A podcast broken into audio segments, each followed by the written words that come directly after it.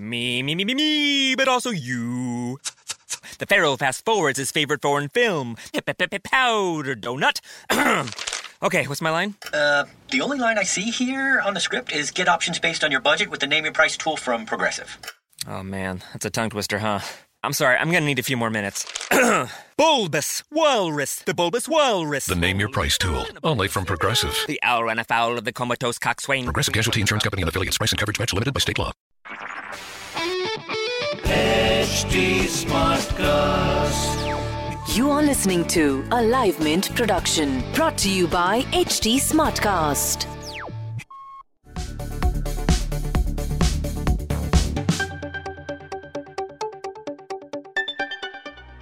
There could be a lot of reasons why you want to file a complaint against your bank. From excessive spam calls and messages to mis-selling, a lot could go wrong. But how do you put an end to this? I'm Disha Sangvi from Mint's personal finance team, and on this episode of Why Not Mint Money, I'll tell you how you can go about complaining against your bank. Before you take the matter to the banking ombudsman, try and sort out the issue with the bank.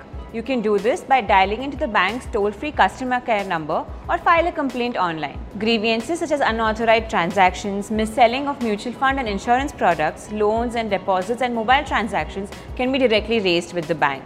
However, if you're not satisfied with your bank's response or if your bank doesn't respond at all, you can take the complaint to the banking ombudsman. Note that the Ombudsman will not consider your complaint if you do not approach the bank first. It will not consider your complaint if you approach the Ombudsman after over a year from the date when the bank replied to you. Your complaint may also not be considered if it is pending with any other court, for example, the Consumer Court. Here's how you can go about filing the complaint. The Banking Ombudsman does not charge a fee and is appointed by the Reserve Bank of India to solve customer complaints regarding banking services. Currently, there are 21 banking ombudsman centers in India. The address and contact details of these centers can be found on the Reserve Bank of India's website. You can file a complaint on the plain paper to the Ombudsman under whose jurisdiction the bank's branch is located.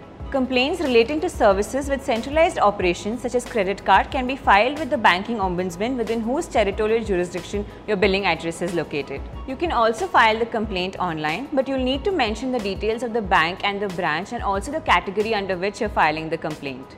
You will need to share your name, phone number, and address details with the complaint. If any amount of money is involved, you can also mention that in the complaint. Other than filing a physical or an online complaint, you could also write an email to the Ombudsman stating your grievance. Here's how the redressal system works. Ensure you've submitted all details, including proof of your communication with your bank, to the Ombudsman with the complaint. It's important to remember that the redressal mechanism may not be fully online. You could receive phone calls or even be asked to visit the Ombudsman depending on the severity of your case. But if the case isn't very severe, the Ombudsman could make the reward based on your written submissions as well. Now, here's something you should remember the Ombudsman has the power to award you rupees 20 lakh or the amount of loss occurred, whichever is lower, and an additional rupees 1 lakh for the mental agony or harassment caused. Finally, know that both you and your bank have the option to appeal to the appellate authority under the Ombudsman scheme. But this needs to be done within 30 days from the redressal by the Ombudsman. I hope this was useful and you will now be able to file a complaint against your bank if need be. That's all from us on this episode of Why Not Mint Money.